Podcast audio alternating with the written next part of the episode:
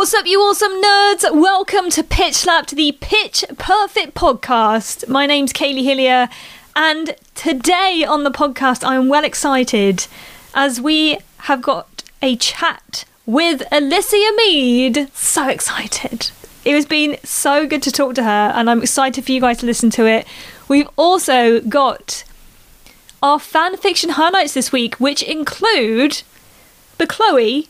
We got a little bit of Bemily in there and Staubrey to squeeze in as well. But first, let's get updated with, of course, what's been happening with our actor news. So, what can I say about actor news this week? I mean, how are we all feeling, first off?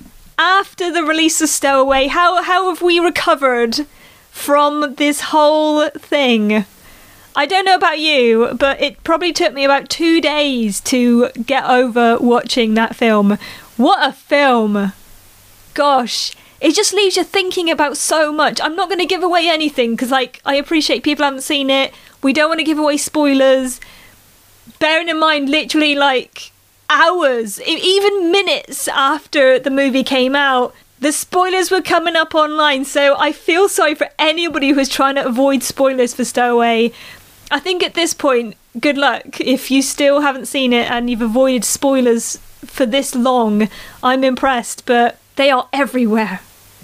And at least there was this whole kind of feeling online after people were watching it of just like you had other people who knew how you felt after watching that film because there's there's a lot going on all of the sort of more morals of what to do and this the whole mood at the end of that film just makes you like digest life and just what the heck's like what would you do in that situation? It's so difficult. So yes i still feel a little bit like i'm in recovery. I've been trying to get myself up to the point of watching it again but i haven't quite got there yet. And uh, it's a whole roller coaster of a journey that film of course, with Anna Kendrick's film Stowaway coming out, she's been doing the news rounds. She's been out there promoting the film, and they've probably seen online she's been on the likes of Jimmy Fallon, E Talk, CTV, Seth Meyers, and then on the 29th, she's also going to be on the Kelly Clarkson show. So, the great thing when there's a new movie or, or project coming out, it means that we just get to enjoy all of the extra stuff they do for press and see them doing all the interviews and having fun. I loved the Jimmy Fallon one because you know that he's always going to get to some random antics as he does in his show, and so we got to see him and Anna Kendrick singing, which who doesn't want to see Anna Kendrick sing? It's fantastic. And of course, a day later we got Ben Platt's new single Imagine, so we're all kind of quite morbid after watching Stowaway, at least we get the joy of the new Ben Platt single, which is just beautiful. And I did kind of feel like it was kind of well timed after watching Stowaway, so just bring up the mood a little bit with that one.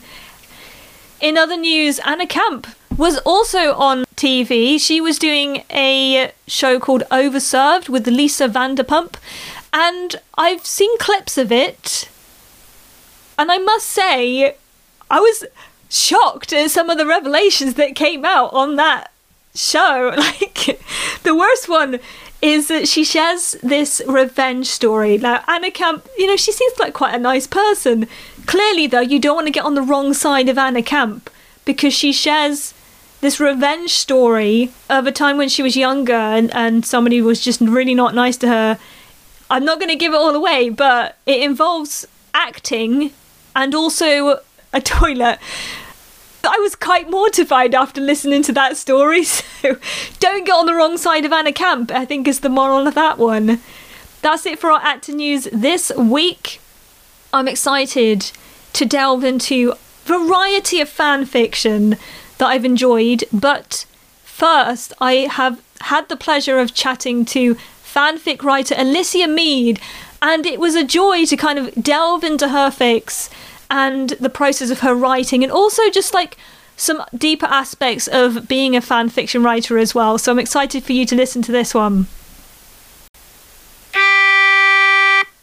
So, what can I say about this particular fan fiction writer? Well, they've had a number of big fics throughout the years that have kind of captured people's imaginations. 36 questions with the sort of heartfelt emotion of that fic. We've also had a number of fascinating AUs. One of my favorites is The Kissing Booth. And then we've also had the big quarantine fic that everybody knows as Desperate Measures. And then, of course, last but not least, Finding Harmony, the epic. There's about 90 chapters, I think, by now.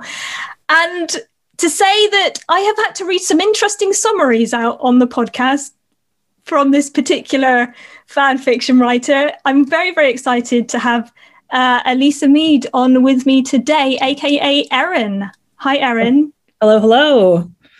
Thank you so much for chatting to me today. Thank you for having me. This is exciting. I'm glad you're excited. This is good. Yeah. I mean, where do we even start? There's so many places that we could go uh, with this. People might not know who you are. Could you share a little bit about yourself? Um, yeah, my name is Erin, aka Alicia Mead, Alicia Mead, Alicia Mead, any and all of the above. I am in my 30s and I live in New York City and I am obsessed with Broadway in addition to Pitch Perfect. So it's a nice amalgamation of worlds with the musical movies. And I've been writing fanfic in one fandom or another since about 2008, which feels like five lifetimes ago. And I've been in Pitch Perfect, the Pitch Perfect fandom now for going on about 10 years, which is crazy. That's crazy. Yeah. now we all hook- feel old. Did you hook into the fandom side of Pitch Perfect quite early on? Not really. Every once in a while, I like to go back and find, like, what was my first Anna Kendrick post about? Or what was my first Bechloe post about? And I went back and found it, and it was from October 2012, which was a few months after the first movie came out.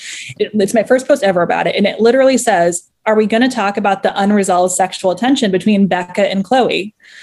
And that was the post. Like I said, it was in like October 2012. And later that day, I discovered that there was a fandom and a ship, and it was called Bechloe. I must have searched enough to find that. And then there's like silence on my blog until like 2015 and i think that's when pitch perfect 2 came out and i'm sure it was sparked by the tent scene and the experimentation as it spawned so many things, including Red Lance's amazing experimentation. And that is really when I entered the fandom and started writing. And that was the impetus behind Finding Harmony, because that was the literal first scene in Finding Harmony is kind of the repercussions of Chloe's kind of mini confession. I mean, we'll probably delve into it a little bit later on, but I do find it fascinating that, especially Pitch Perfect 2 and that specific scene that you mentioned in the camp, it does seem to have sparked a number of big things from it, whether people are hooked into the fandom from that or the fics that have come because of that specific scene is quite amazing. Yeah, and I think that has to do with it almost reinforcing the thoughts that we all had seeing it just like how you know me not knowing anything other than thinking anna kendrick was pretty seeing this movie and being like wait what is this weird tension? And what are all these odd moments and lingering glances? And i'm looking at your boobs obviously and things like that that are happening you know in the first movie. And then they leaned into it you know in the second movie by literally having you know chloe hitting on beca. And i think that that just opened the door for so many creators and and readers to explore this like righting the injustices, if you will.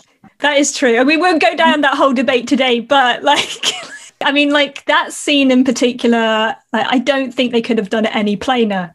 It's very clear what was happening in that scene. exactly. So, where did it all start for you then? When did you first see Pitch Perfect? So, it was in the year it came out, but like I didn't see it right when it first came out. I managed to go back and find Facebook posts about wanting to see this movie that I saw a trailer for and whatnot. And I finally went and saw it. I know I saw it by myself and was obsessed with the movie immediately. And toward the end of the movie, when they're all having their like confessions before the riff off. And like Chloe jumped up to tell everyone that she had node surgery in her nodes. I gasped because I thought she was jumping up to say that she was gay. and it, but and then that's not what happened. But that was like I was already so invested in the dynamic and Chloe being this, you know, hard eyes every time she looks at Beca kind of person that I literally thought upon my first viewing that there was going to be this big confession and that's what it was going to end up with. So that was my my entry into the pitch perfect world was disappointment, I guess, but the hope that came with all of that of being able to tell it my own way. I remember thinking back upon my own experiences of first watching Pitch Perfect, and you can see something is there with Beca and Chloe. I mean, it's fairly obvious. But at the same time, I think it wasn't until the second move that I really hooked into the whole idea of Bechloe and and everything there. But the fact that you kind of was so hooked into already, you'd already clued into that at that point was amazing. Yeah, I mean, a lot of wishful thinking. I think you always want the the two pretty best friends to be more than friends, you know, in this day and age of wanting representation and whatnot. But anyone who watches that movie, I think, comes away with like you can still go on Twitter and see, and search it, and people are being like, "I just saw this movie, and why aren't the redhead and the brunette together?" Like it's so blatant, I guess, really. You mentioned that you kind of saw bits of the fandom, but it wasn't till the second movie that you got hooked into that. But from what you've been saying, your hook into fan fiction writing happened before Pitch Perfect. Yeah, and a completely unrelated fandom, which shall not be named. If people know, they know. But literally, like I said, in like 2007 or so, I didn't even know fan fiction was a thing. I didn't know it existed. And, you know, kind of came about by obsessing about actors and actresses and performances and whatnot, and discovered this whole world um, on the internet of people writing these stories and whatnot. And much like Finding Harmony ended up with 90 chapters as my first, like out of the gate, like story for a fandom, the first story I had written in that world was something like 80 chapters. I guess it's like go big or go home for me for me. So I started in a different fandom before Pitch Perfect know, it was ever a movie and cut my teeth because I, I never written anything before learning the ins and outs of how to create a plot how to write dialogue how to write emotions how to write a love scene you know, all, all things like that that i kind of worked on honing skills for before pitch perfect existed that's really amazing though so you really homed that through writing fan fiction mm-hmm. yeah were you doing writing for anything before that or was it really fan fiction that kind of hooked you into the whole of writing yeah, no, literally just fan fiction. Like I had never considered myself to be a writer of anything. I think imposter syndrome is a real thing that I deal with. And it's sometimes hard for me to be like, and I think I'm kind of good at it. But I think at this point, I can feel like I'm kind of good at it because I've been doing it now for so long. And, you know, everyone who reads my work and gives me feedback and whatnot, like I appreciate everyone so much. And it makes me feel like I kind of know what I'm doing. so, but that said, it horrifies me to think about going back and reading my old work. I mean, I could I'd rewrite Finding Harmony if if I had the time and energy, because you can also see in that me figuring out how to write Beca and Chloe and that in that fic. You know, it's all a process and whatnot. But I never considered myself a writer before, and I kind of do now. That's really cool, though, especially that you kind of found something that you, I'm assuming you enjoyed at the beginning and um, like you said, you saw a progression as you went through and yeah. saw development, whether it was in this fandom or a different fandom, that you can like look back on your work now and see how far you've come, really. Yeah, exactly. And, and that's really cool to look back on. Cause like I, I wrote for Glee for, for a hot second. And, you know, that was such a moment in time to be able to look back on, you know, recent history like that, what that fandom was like and whatnot. So it's, it's been cool to kind of like go through this evolution of, of worlds and fandoms and characters and friend groups and everything, all with fan fiction at the core of it all. And all the people that everyone and almost everyone in my life, other than work coworkers, I've met through one fandom or another, which I think is pretty amazing. Yeah, it's something that I didn't, I'd never really hooked into a fandom before, really that deeply until this one, and, and discovering the online space that it was that you do kind of meet people and you get to know people and and being able to share something or a skill like you've been developing with your writing and talk to other creators other people who enjoy the same thing as you is actually really special. And yep. it's really lovely to be able to find that in the pitch perfect fandom. Yeah definitely. Okay, so with all your writing, and, and like you said, you've been able to kind of get to know these characters quite a bit. You've written a lot about them.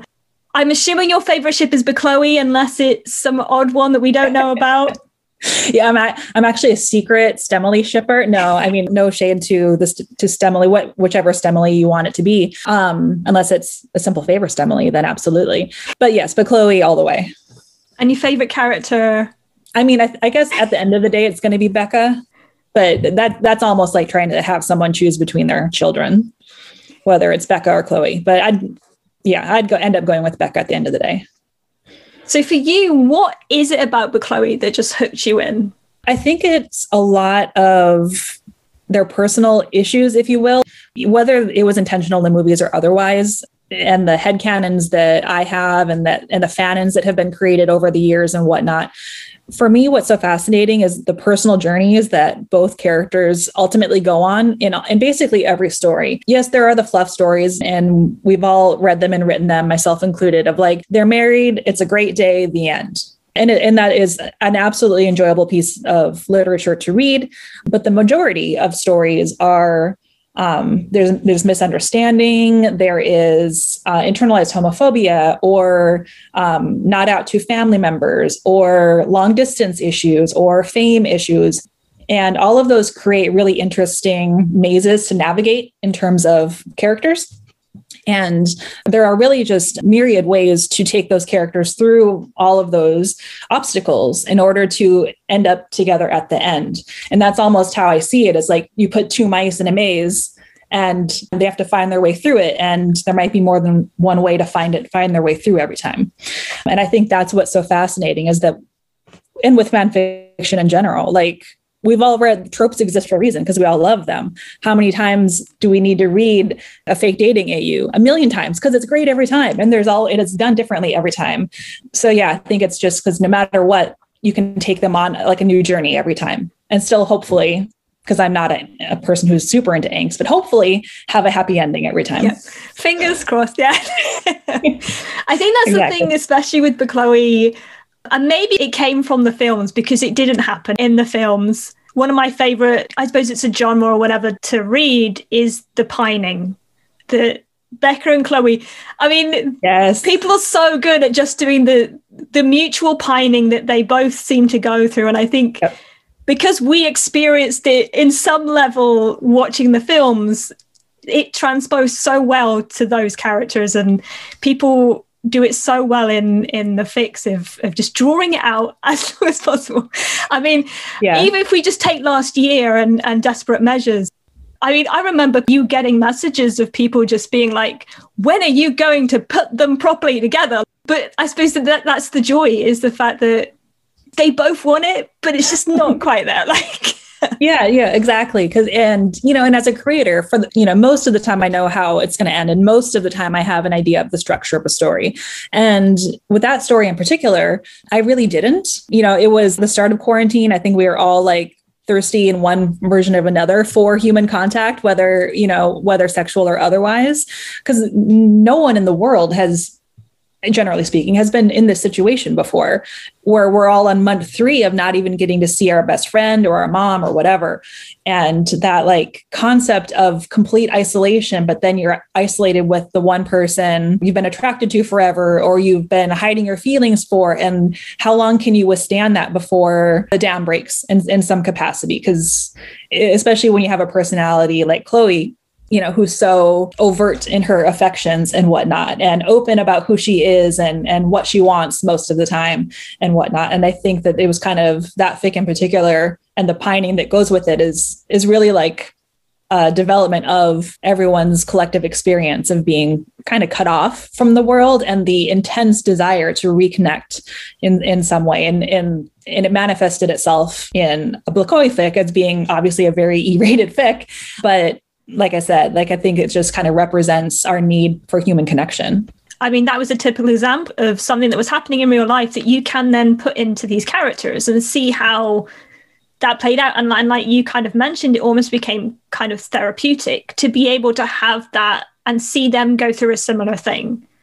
Yeah, absolutely. You know, and then even being able to again with that story in particular being able to discuss what might happen next with different people. And you know I spoke a lot with one of my really good friends about that fic and, and going through like brainstorming ideas and usually like kind of tongue-in-cheek about things of like what crazy thing can we make can we make them break the table? You know things like that that are fun things to talk about with other fandom friends. But in the end it was still all about like how do we get them closer and closer and closer and still have them be so far apart? And like and how wild can, can it be while having that like unresolved feelings? You know they've dealt with the physical. And how long can they avoid dealing with their actual feelings? And uh, eventually you know there's an inevitability. Well at that point we thought quarantine would end in a matter of maybe a couple months you know where i know we're a year and a half into it or whatever now year into it and it's still ongoing in di- different ways. But there was an inevitability of kind of like the train nearing the end of the bridge situation. And that was kind of the feeling that i had in in my mind as i was writing of like well they can keep having all of this fun and and whatnot but they have to deal with it eventually.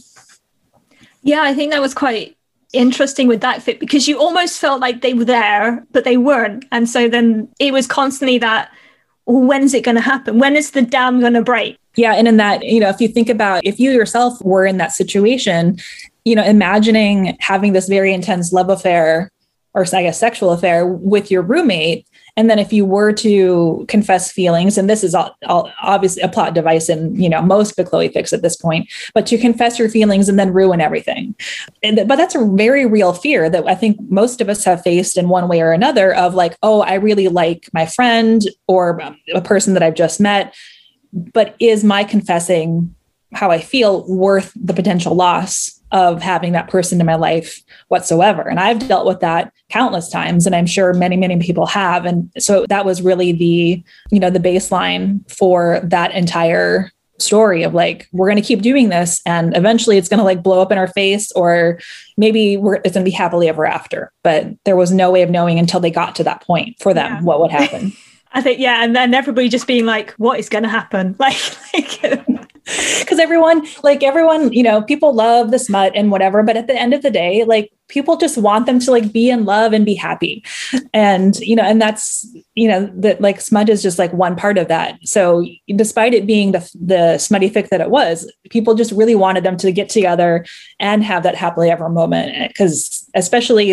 at that point in our world, everyone just needed like positivity and whatnot and like the light at the end of the t- tunnel kind of situation. So i get why people were like have them confess their feelings now. When's it going to happen? But they needed to have their fun for a while first. Yeah i think the whole idea of they were almost there but it didn't quite happen. And then constantly being on that edge just really helped to kind of really draw people in. And then like you said just the hope that it was going to turn out okay that they would get there at some point, but it was always it's always just yeah, just keeping them on that edge, just keeping them going. exactly. It has to be a page turner, right? Yeah. or a, sp- or scroller, a screen scroller, I guess. Yeah, I suppose so. It would be now, wouldn't it? so taking it right back to your username then. I mean, where did that come from? That was me needing to come up with a new username because I had a different one for a very long time that too many people in my professional life knew. and I had been using it on Tumblr as well. It's a funny story because I mean, and I'll share it with with you and the and the listeners because I've shared it within the fandom before. I just won't say what my name used to be. Many people will remember. But anyway, when I worked on a Broadway show, one of the actresses I worked on a, a video shoot with found me on Instagram. But turns out that actress went to college with with Kelly from the cast. They were in like a cappella together in college. So then all of a sudden I was like, oh no, that's like way too close of a cast member. Like she tagged me in a photo and everything. I'm like, I don't need Kelly being like, who is this person? And like, you know, you like living in a world of paranoia, ending up on like my Tumblr full of pitch perfect inappropriateness. So I literally was like trying to figure out what my name should be. And I probably had watched Clueless recently and Alicia Silverstone in like 1995 when, or whenever that movie came out was so beautiful and I was so obsessed with her as a teenager. And I, have always loved the name. And so I, I like was like, I'm gonna be Alicia. And there was like a roll of packing tape on my desk by the brand Mead. so I was like, I was like, Mead is a last name. Um, so I'm literally like clueless tape is really the, the what my first and last name uh, screen name are. Uh, so it's not a very sexy story by any means but just was just obsessed with at least alicia silverstone and and her name. I love that. That is amazing. Yeah. Can we just can we just also just appreciate that coming up with usernames is a hard thing to do. Yes, that was it was mildly traumatic to have to let go of the name that I used every I mean it was everywhere. I had a, a website that was that with that domain I, every, everyone in my life knew me as that name. Um, they knew who I was in reality, but they all knew that that was my screen name. Um, so it was it was kind of traumatic for for me to have to have to change. But what like what a you know slightly insane reason to have to change it of like a 1% chance of someone from the cast like connecting me as a real person who works at a real job on this Broadway show, but is also this person. I was like, that's just too close for comfort. yeah. By the way, you also write fanfic. Yeah. yeah I'm like, you mm. might be in some, but like your characters. yeah. yeah. I'm like, yeah, I'm just going to shift to the left there. So I love that. I think we should title this uh, podcast Clueless Tape. And, and Perfect because also people get really scared about changing or having to rebrand or do whatever they need to do start a new account. So it must have been quite daunting you know? I mean thankfully i just changed my name so i didn't lose any of my content. I don't know how people do that. I don't know how people erase their instagrams. I don't know how people erase their their blogs. I mean i've had my tumblr since like 2010 I think that's 11 years of my life on there. So I was like, there's no way I can just erase all of this. I can mix things up so it's not so obvious of who I am and, and cutting ties to things. So, like, you can't get to my Instagram quite that easily and things like that to help with protect my privacy a tiny bit. But it's still not hard to find me in the real world on there. But I could never I still have my live journal, which is where I, my first fandom started. And I started my live journal in like in in 2002 in college. So I guess I'm a hoarder of sorts. but isn't that what blog is? I mean, it's it you know it's your life or the things that you want to like put up on there. Exactly. and it's it's fun to be able to go back and revisit. I mean, sometimes it's also sad, depending on what it is, or like, God, what, what was I thinking in those moments of going back and looking at one's life or immaturity of, re- of, of reacting to something or whatnot. But I wouldn't delete it for anything. Like, I mm-hmm. mean, the things that I'm quote unquote not ashamed of, but the things that, you know, the fandom that shall not be named, like all of that still exists in the world, but I have it so locked down that like you have to like ask me personally to have access to it, but I still can't make myself just completely get rid of it. It's so important to like who I am as a person to like erase that and the the conversations that came in comments and whatnot as a result of it. It's just like it doesn't, the benefit doesn't outweigh the cost. Yeah, that's part of your life that you, you know, that you can still have there and and appreciate, you know, where you've come from and the things that you've experienced through that.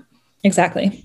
So going into your writing then, where would you say your inspiration comes from? Because you've you've written a whole host of different stories and I was always fascinated with some of the AUs that you've done, and then also obviously some of the more recent stuff that you've kind of been inspired, like we talked about the pandemic and stuff like that. Yeah, I've certainly written like genres that run the gamut. In terms of AUs and whatnot, I have written many of them, and some of them are closer to the original material than others to a point where I almost critical of myself of being like, I just literally ripped off that dialogue. Um, but in favor of trying to get the story out of my head. And, you know, with something like The Kissing Booth, you know, I watched that movie and I was like, this would be so amazing if it was Bechloe. And I think that's kind of how it happens with many fic writers who write um, AUs that are adapted from other material, whether it be book or movie or video game or what have you. I couldn't stop imagining it being Beca and Chloe in this scenario. I just had to, you know, word vomit it out and get this story out.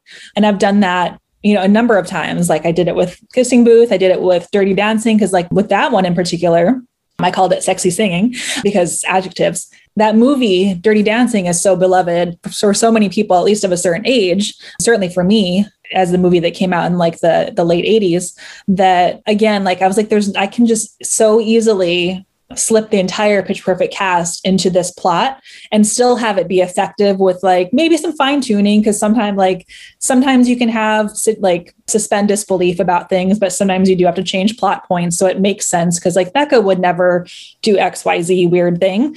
But the great thing about fan fiction is that it allows writers to write more quickly, I guess, without having to do the hard work of world building. And I think that's a common theme that I've seen discussed across the board. And to be able to be like, oh, here's this amazing plot of Dirty Dancing or Kissing Booth or uh, Black Mirror or something, and being able to adapt it for the characters that you know and love and have them experience it makes for a really nice, like, creative outlet without having to invest so much emotional energy and frankly time trying to create something from scratch. And then that's what's so great i think about fan fiction. Well that's what fan fiction is. It's what pitch perfect and all the chloe fic is is like that movie was created. There's your plot and there's your characters. Now do what you want with it. You know all the heavy lifting was done. And the aus are, are kind of that way for me as well of like great let's throw them in this other crazy scenario whether it's a coffee shop au or a movie AU of sorts. And that's what I'm, you know, attempting to work on right now is like I watched a movie like a few weeks ago and the entire time I was watching this movie, I'm like, that's literally Beca and Chloe. Like it was making me so angry that it wasn't Beca and Chloe in this movie. And it was even a brunette and a redhead having this like illicit affair in this movie.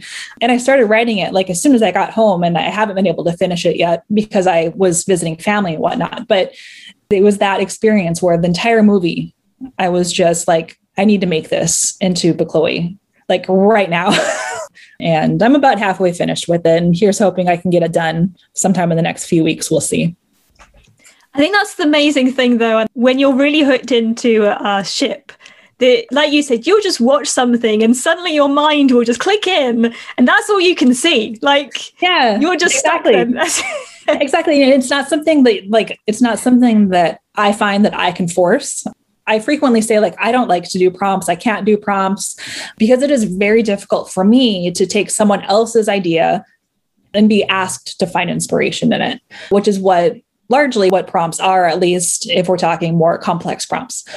That's what's happening when I see a movie or read a book or what have you, where the, the, inspiration is coming to me without me trying. I can't watch The Good Place and decide that I want it to be Chloe. But maybe The Good Place would talk to me and tell me that it's going to be Chloe instead of Chidi and Kristen Bell's character. I think it's quite interesting how people's inspiration comes from different places. And I can relate to that quite a bit just for the fact that I have quite a vivid imagination. So when something captures that, my mind can go off on one and that's it.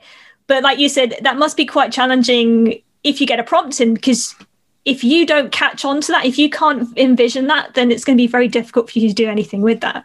Exactly. So I don't even really actively ask for prompts unless I'm just trying to come up with some germ of an idea. And I have I have prompts in my inbox from like 4 years ago. I still scroll through every once in a while to be like is it sparking anything? Yes, no, maybe because you never know. And like I like I never know what's going to spark an idea for a story in my head or not. So I so I'm not a prompt person really, but I do like finding inspiration in other mediums and in my life. You know, I'm not in my 20s, I'm in my very late 30s now since I just had my birthday. You know, I've had a lot of life experience and relationships and and whatnot. And you know, to be able to tap into all that just wide variety of experience with other people and love and friendships in, in professional settings and whatnot, you know, thankfully I have this really wide variety of experience in my life to be able to kind of tap into um, in terms of being able to tell a story and hopefully telling a story effectively and in a, a realistic way that doesn't seem too far fetched, even though sometimes like Beca's a superstar and whatnot. And it's like, well, is that too far fetched? Pitch Perfect 3 told us it's not. You know, things like that, that like, how do you take this crazy AU or even not AU, just crazy story and still make it feel real and human? It must be quite exciting as well because you wouldn't know what would catch your imagination. Some little mm-hmm. thing could happen and spark a thought that just kind of runs itself. Exactly. Exactly. And, and I love when that happens. And it hasn't happened to me in a long time. I mean, it's like no secret. Like I haven't published a story since like Christmas, and that was for like the Pitchmas gift exchange. But I also cranked out like six rated e fics or something at the top of quarantine. And i think i just like used up a lot of my like creative my creative energy in between that and and life and whatnot. Because covid world isn't fun and I, I live alone in a small apartment and, and whatnot and it's gets to be difficult to find creativity and things.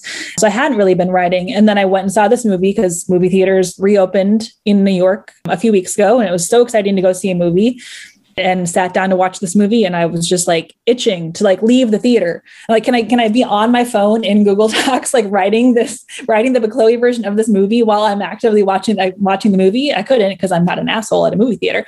But you know, it was so fun to finally feel that again and hoping that it's the you know the start of being able to resume you know kind of the cadence of of stories and whatnot that i had been putting out over the past several years it is so uh, weird to me to not be writing something. And I, like there was only one time where I wasn't actively working on something. And it was right after I finished Finding Harmony because I wrote that story for three and a half years. I was so happy for it to be done in, in a, like in a good way. It was emotional and I was, you know, it was bittersweet and all of that, but I was so happy to not have an obligation it ended up being a slog to get through because I'm like, I am so invested. Everyone's so invested. I have got to end this story in a satisfactory way that I finally got it done. And it was so nice to feel no obligation to do anything. And I could do whatever I wanted and produce what I wanted. And I was not held to any expectation or standard of what, but what about the next chapter of Finding Harmony? Very rarely would I do something else because I felt such an obligation to keep churning that story out. So since then, I took a break after that a little bit and then got to dive back in. So this is my longest kind of break from writing um, since I finished that story in 2018 or so, I think it was. And it feels really weird. Like on one hand, it's kind of nice to not feel, oh God, I have I promised something I have to finish. And now everyone knows I'm working on a fic, and that's fine. um, but yeah, but, you but, said it now. I know I said, it, but I'm excited about it and I intend to finish it and whatnot. And it, like I said, it feels good to be starting to create again. And I hope that it's like you know, opening a door to like an, another like era of you know, Chloe content creation for myself. I genuinely miss it. It's very weird for me to like not have that presence in my life in one way or another, whether it's creating, reading. I have barely like I haven't read someone else's fic in months as far as I can remember, being active in the fandom on Tumblr, all of those things. And I'm I see that light at the end of the tunnel for myself, like emotionally and mentally. So I'm very excited about what may come in the future. I think that's quite a fine balance, though. Like, you know, like you mentioned, there are periods where you're writing a lot, you're creating quite a lot of stories. And I'm sure other people experience as well. I know I do when I'm kind of really in a creative place that it just happens and you're able to kind of check out quite a lot of stuff. But also at the same time, like you said, it was nice to have those little moments where you could have a break and it's kind of that catch 22 of like i want to create stuff but also i want to balance it out with everything else going on and trying to find a happy kind of balance with that i think life is allowing me to find to be a little more creative now so here's hoping and we did get some questions through i put sort of ask people on like Tumblr and Twitter and Instagram oh, if they no. want to ask you anything.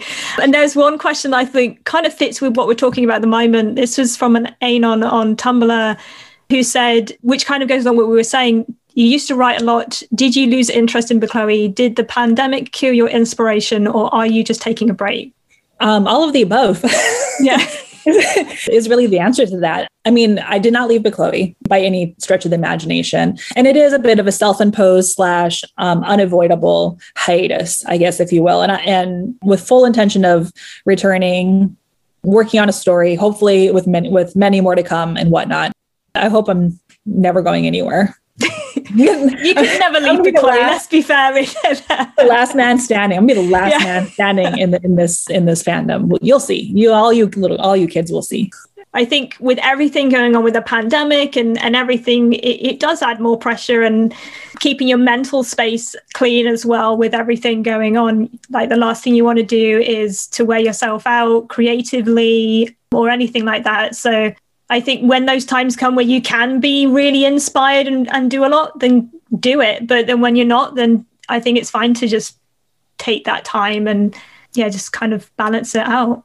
Yeah, like forcing creativity is a very difficult thing um, for for anyone to try to do, and it's frustrating to like sit down and open a Google Doc and it's you're just staring at the cursor and you're like, okay, right. and you know, you can't force it to happen. And that's and I've experienced it so many times over the course of, of years of even when I'm mid-story or mid-chapter on a story, and all of a sudden I just have I have nothing. I have no idea how to get it out of my head and, on, and onto the onto the piece of paper because you just can't force it. And I haven't, I, I, could have tried to force it a little, maybe, but I was like, I don't want to I don't want to backfire. I don't want to end up ruining it for myself because it's supposed to be fun. Like fandom is supposed to be fun. Yeah, I mean, you do you it know? for free, and this is your like enjoy. This is your like you say, it's your hobby. Like exactly. I'm like, no one's paying me to write this fic, which is which is completely fine. I don't want to get paid for writing fic. I'm, so I'm like not beholden to anybody to be producing fic. So why am I going to put pressure on myself to create something and then in my and probably in what I would probably create if I created something that would be, in my opinion, subpar to what I would have created if I had, you know, wanted to create. And you've got to enjoy it. Like it's it's your exactly. kind of time and hopefully you get as much out of the writing experience as we do reading it. I, I, hope I do. I have no idea what it's like. I have since I write it, I have no idea what the experience is reading my particular fic. But reading other stories can be so cathartic and emotional. I mean, I've cried reading, you know, stories and laughed reading stories and whatnot. And to be able to provide that experience to to people is pretty amazing and an unexpected turn, you know, in, in my life that happened many, many years ago. But a really cool thing and I don't want to lose that. So I'm I'm all for, you know, a break whether it's self-imposed or otherwise to kind of recharge those batteries. So with your fic writing then, what are the main things that you enjoy writing with these characters? Oh man. Um I mean, it's certainly a, a fanon at this point, but Beca having walls and Chloe figuring out how to knock down the walls and then probably the walls coming back up because of a misunderstanding. But then ultimately the walls coming down, but probably just for Chloe. You know, that type of plot progression probably exists in some form or fashion in the majority of my stories because it is so interesting to live in Beca's mind and what she must be thinking about whatever the scenario is. Whether it's she doesn't want to confess her feelings to Chloe because, like I said, oh God, it'll ruin our friendship, or she knows she's moving to LA, or she's dating Justine doesn't know how to break up with him. The list goes on and on. That there are just so many paths. Again, like choose your own adventure. Like so many paths that that Beca can take to figure out how to ultimately be open to Chloe in whatever way Chloe needs. And the flip side of that coin is the almost enjoyment that I get both reading and writing. Chloe being afraid to confess her feelings and Chloe being the affectionate one that she is, but always a little tiny bit nervous that she might go too far. So she'll hug Beca and she'll crash in her bed, but she'll always be maybe just a little bit standoffish at certain times that like Beca might even notice and be like, why is Chloe being weird? And the wondering that that kind of sparks like in Beca's mind of like, oh, like is she feeling something too or whatnot? So I think ultimately it's the whatever Beca's journey is to Chloe. That's that's what I like to figure out the most. I like that. It's Beca's yeah. Beca's journey to Chloe. That's exactly. I think that's quite interesting as well with what you mentioned about Chloe because she is the open one and she's not afraid of personal space or expressing herself. But like you said, there is this line uh, that you often find in fics where when it comes to confessing her feelings, she also struggles with that mm-hmm. moment. There's just there's that line there and and kind of who's going to break first. exactly.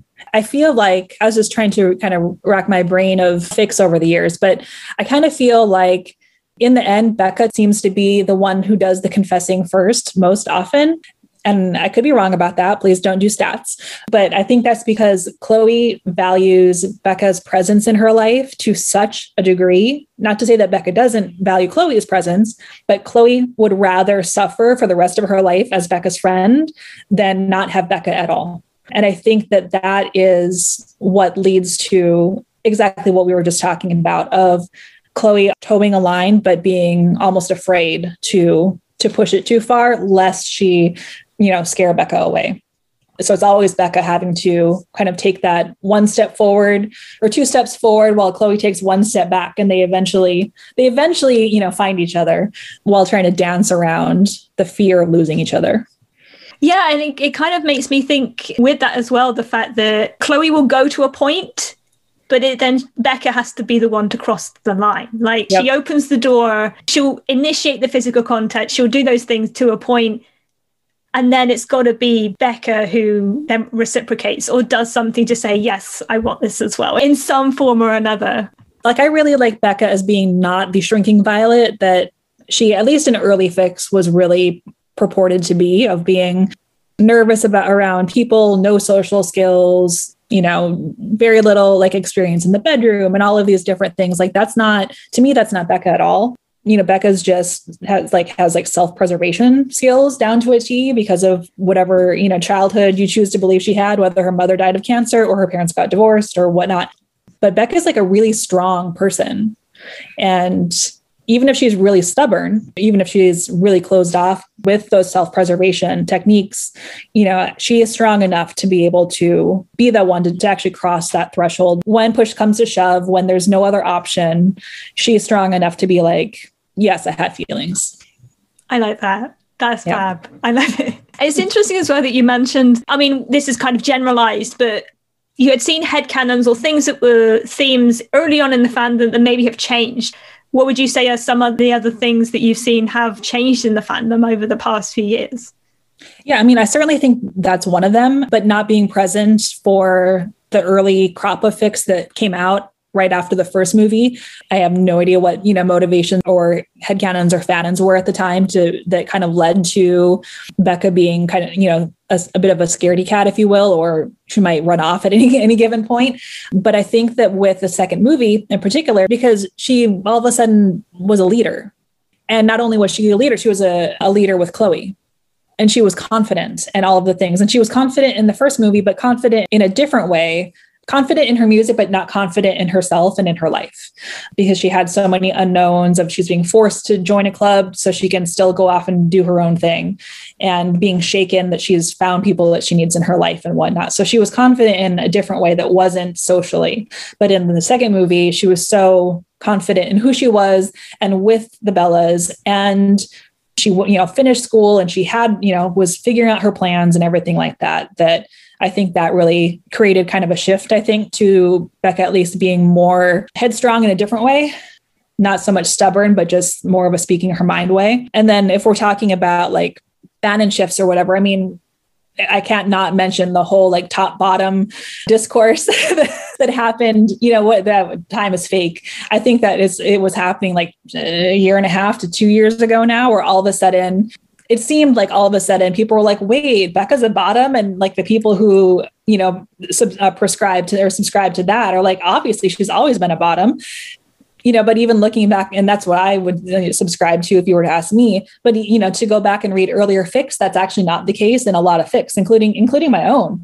You know not that like top and bottom has to be like a real thing or a strict thing by any sense of the imagination but there was like a shift. At some point i have no idea what sparked the shift. I'm sure we could probably find it. I feel like if you asked uh, Teresa, aka AO3 user iPhone, she would be able to pinpoint it because she's like the queen of the top bottom discourse. I hope that she replies to this in some way with with a link. Um, I will just say as well that we have been wanting to do an episode about top and bottom, but we're oh trying God. to find somebody who ships Beca as a top.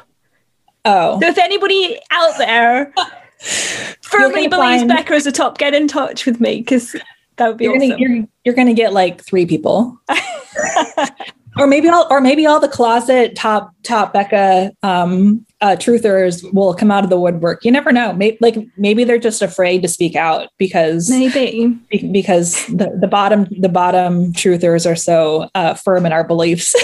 well, you know, somebody did a poll on uh, on Twitter, and at least five or so percent people clicked that she was the top. So I don't know. People those, out there. Those were probably I don't, they were probably bots. I mean, find those five people, and we'll have a dialogue. Love it. That's an interesting one though, because yeah, just to think now it's so firm. A lot of people have picked up on, you know, Beca's the bottom, or however you want to look at it this kind of fun idea that people play around with. But yeah, when you look at earlier fics, like you said, that is just that's not the case. That's not yeah necessarily what people picked up on.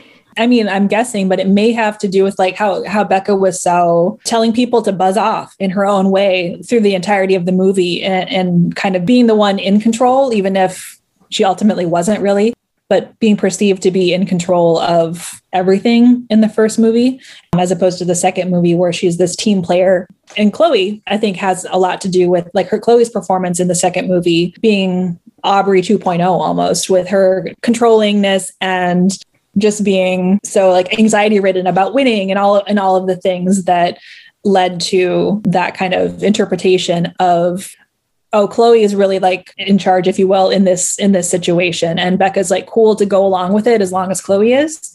And that wasn't that just wasn't the case in the first movie because they didn't have that history and established relationship yet. So it was very much like Beca's in charge in the first movie because she and she did take she ended up you know not the riff off even though she stepped up for the riff off. But oh, after the, the whole fight scene. and everything like that yes the pool scene thank you. I just watched the movie yesterday. You think I could remember it.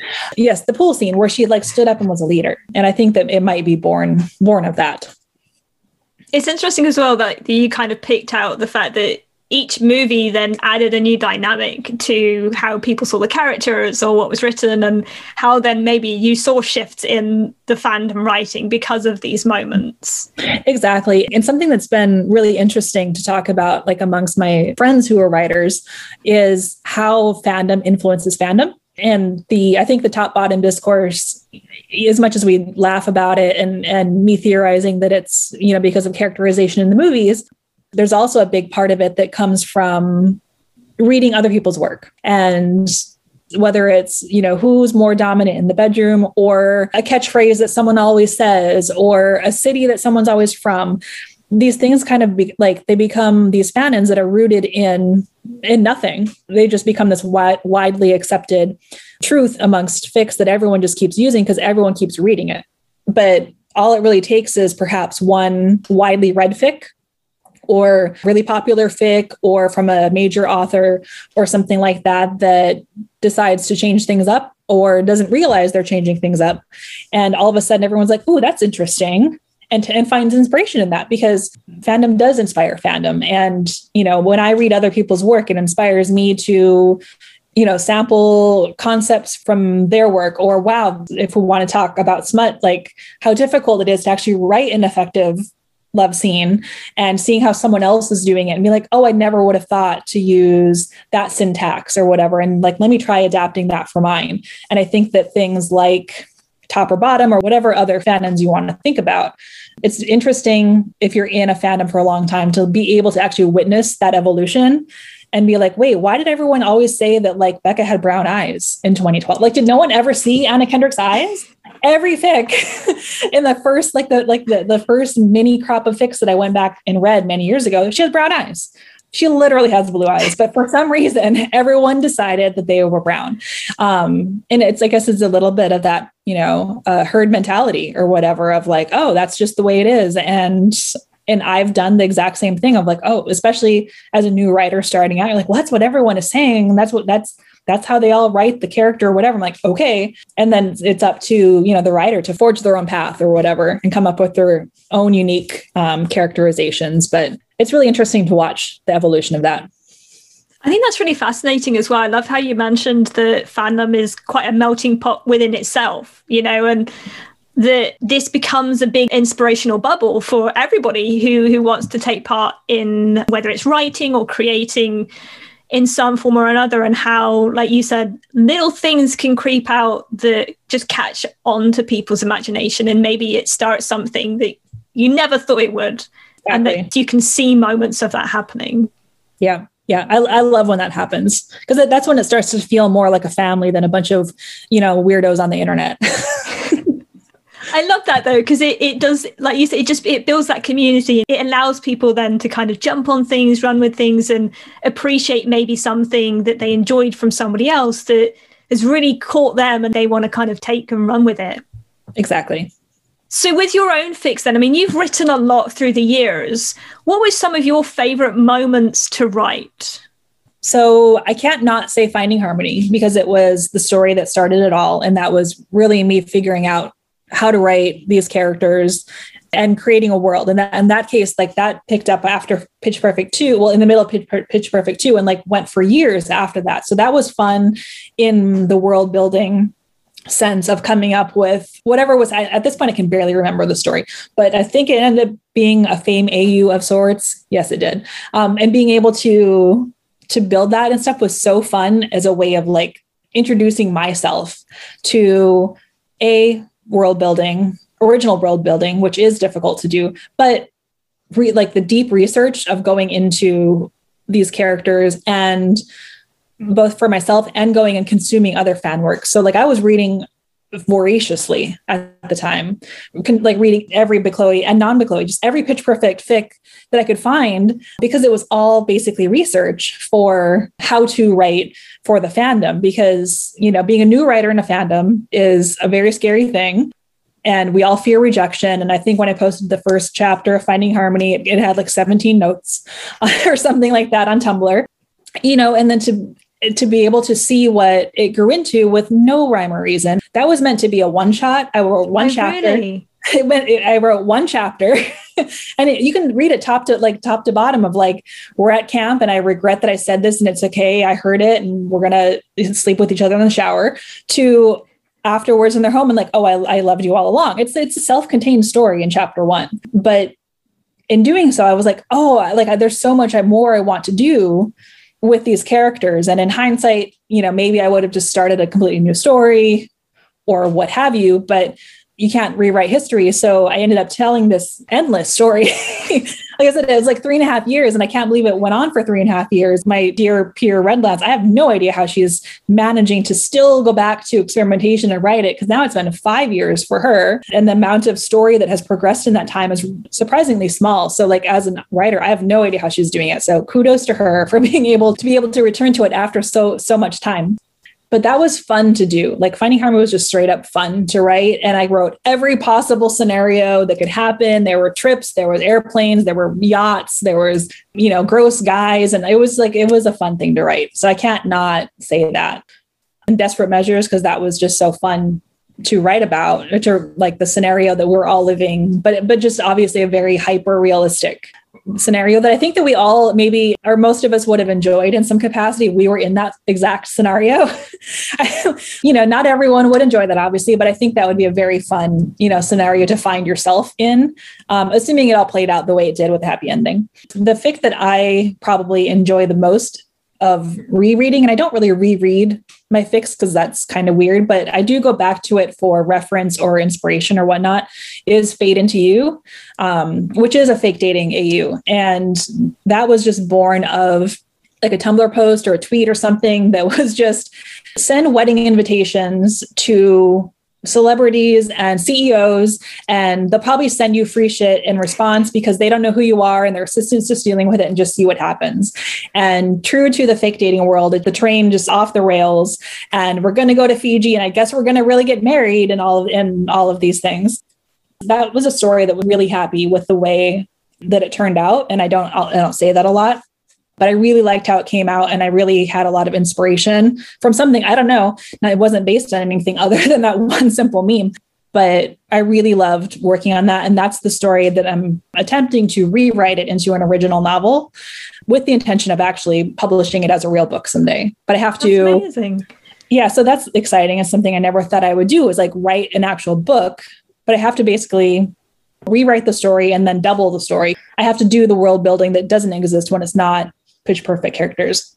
Yeah. So, you know, it was fanfic and fandom that has brought me all the way around to, wow, I'm going to like, maybe I'm going to write a book and publish yeah, especially that story I think is quite fascinating because I can imagine it was a lot of fun to read and the hilarity of how far were they going to go before they had to admit that this wasn't real? Like right? right like we're signing the wedding the marriage license is in. Like are you going to say something? No? Okay. Are, you, are you signing it? Yeah okay like, exactly. Yep. Like okay we're having the, the actual wedding rehearsal now. Like our parents are here. Like it's just every time it's it's it's almost like an an i dare you situation. Like who's going to be the first one to finally to finally say something, you know, up until the point of like Chloe being like, I can't, like, I want this to be real and whatnot. And, and, and finally having that moment and, and whatnot. And yeah. And then like, okay, I guess we're going to get married for real now, like for real, but also emotionally for real, all in that short amount of time. But, you know, I, th- I think that that was just a fun, a fun journey to go on.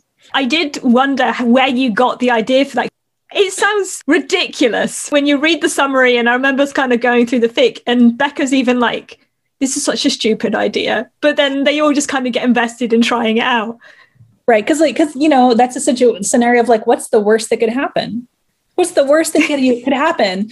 And, and let me tell you, someone, a personal friend of mine is doing this exact thing right now, not ever having any idea of this fic or to my knowledge the the tweet or the meme or whatever but you know she's like well why not? Like why don't we send out invitations to people that we you know people or whatnot that we have mailing addresses for and see what happens? I think we all want to have that like exciting moment of you know who doesn't want to get something for free? Or who doesn't want a celebrity to acknowledge us or or send us a, a card or whatever? You know and what is the worst that can happen? Well in, in beck and chloe's case it's they get married for real. Which is a great thing. It's not the worst thing that was really just a you know like i said just a train barreling down the tracks there is no conductor let's, let's see who can finally get in and pull the brake no one pulls the brake yeah what is your relationship with comments? Because it, you know, it's one of those things that everybody gets on their fics. I would say who doesn't love comments, but there's always going to be a person who doesn't love comments. But I love getting comments because to me, it is almost a receipt of, again, I'm not getting paid to do this and I don't want to be getting paid to do it, but it is effectively um, a receipt or a tip in my cup, you know, my virtual cup that someone has read something that I have just poured some of myself into. In some cases, that might have been three hours of work. And if we want, like Finding Harmony's case, three and a half years of my life, you know, went into that story. And in that story, I was writing, you know, probably at least an hour a day, if not more. You know, when you add that up, the amount of time of my life I've invested into writing stories, like to know like a like kudos is great. I'm never going to be like, don't leave kudos. When people comment that, even if it's an um, like thanks or amazing, someone actually took the time to acknowledge the work that I did or the idea that I had. To me, that's really rewarding. Yeah, like all the comments, and I try to leave comments on on stories that I read because I think that that's a common theme amongst writers. We're doing it for ourselves, yes, but it's great to be acknowledged and it's great to be appreciated. Yeah, you hope somebody gets something out of what you've decided to share and put out online. Exactly. Yeah one thing that every creator has to experience or have to worry about, especially with writing, is quite personal endeavor as well. The spending the time putting your heart into something. How do you keep yourself motivated or have a good headspace if you get a negative comment? Well, so I don't want to come across as being self obsessed or whatever. That's not the right word. But I mean, no one likes negative comments to begin with. Constructive criticism is one thing. But in my opinion, um, unless someone is asking for constructive criticism, they don't want it and they don't need it. And, you know, it's one thing if I know I'm like name checking her a lot, but, you know, Teresa slash iPhone slash Beca Mitchell on Tumblr, um, assuming she hasn't changed her URL recently. It. She changed I, it. Oh my God, I haven't been on Tumblr. Um, so it's, what's the Zoe Levinson? Oh, that's Chloe. might change it again. Yeah. Well, uh, yeah. Zoe um, Dash. I assume it's Chloe. Um, you know, it's one thing if Teresa, who is also a writer and an established writer at that, is talking to me like writer to writer about something because that feels like an appropriate conversation or like a peer to peer conversation. You know, but it is more difficult for me to digest criticism from a reader. And I'm not trying to come across pompous at all. That's because what it does, and I've mentioned, you know, imposter syndrome, and please Google it if you don't know what it is. I basically doubt that I'm good at anything all the time. Um, yeah. And it's a very common thing, especially with women, especially with women who are quote unquote successful in their professional lives. So I pretty much think I'm a failure all the time. And I, so I don't really need, you know, readers telling me that I didn't do a good job because I can almost guarantee you, I already think that I didn't do a good job or uh, like I said, a, like a trusted friend would be like, well, maybe not, you didn't hit the mark that time, or or that was a you know weird section or what have you. I can promise you, I probably already knew it because I hold myself to a very high standard. So like I'm aware if a fic is like not my best. So I don't necessarily need someone to tell me that it's not my best, but you know, it's it's the internet. So you can't take the heat, get off, and get out of the kitchen, right? And you know, thankfully, you know, I, I, love everyone who reads and comments on my stories, and it's been a rarity that I where I would get a negative comment that was actually rude in some way. Like usually they're trying to be helpful or calling out an error. I've made like gross errors before of like changing what someone was wearing or using a wrong name or any of those things. Cause like I don't have, I don't use beta readers because I don't want someone telling me that I did something wrong. I'm that like much of a perfectionist that like I'm holding myself accountable for those things. And when people point out those errors to me, I'm so grateful, but I'm also just horrified because of that high level of perfection and, and the standards I have for myself. So I appreciate the call out of an error so I can fix it and I will immediately fix it every time. But if you can't say something nice. Yeah, and, and thank you for sharing that because I think it's a very real thing that a lot of writers or people who make artwork or anything that you then put out online has to deal with. And, you know, it's not easy So I appreciate you just kind of being open about that. And it has to be something that you feel safe to continue to create and exactly something that you enjoy doing. And so, you yeah, know, find that balance, I think is is really key. Yeah. And I think something that is easy for people who aren't creators and we couldn't create without them. But you people who are only readers and consumers don't necessarily realize because they haven't done it themselves yet that it's a piece of ourselves. Like it, it could be a crazy, crazy, you know, E-rated thing that I've written or what have you, but that's still a part of me in some way. It's that is my brain that's on that page. So yes, it's a story about Beca and Chloe, but that's part of me. That goes back to, you know, like the internet, like it's very easy to be anonymous on the internet, but writers and, and editors and whatnot are all people. You and I are having this conversation right now but there's people that I read who I've never spoken to in my life, but it's because I am a creator. I understand what it's like to pour your heart and soul out into something and the pain that can come with a criticism, even if it's a very light criticism, because you might as well be like criticizing me about myself to my face, is kind of how it mm. feels. So, yeah, that's a little part of us every time, at least for me, a little part of me every time you read a story. Yeah. So delving into some of your fics, then, we've had quite a few asks from people or questions from people around smut. What about? Obviously, it's a subject that you write quite a lot about. Jess on Instagram would like to know uh, Did you ever find that people just expect smut from you? Or if you write something non smutty, do you feel pressure to include a smut scene in there? I think a lot of it is, again, self imposed pressure to deliver the effective smut scene.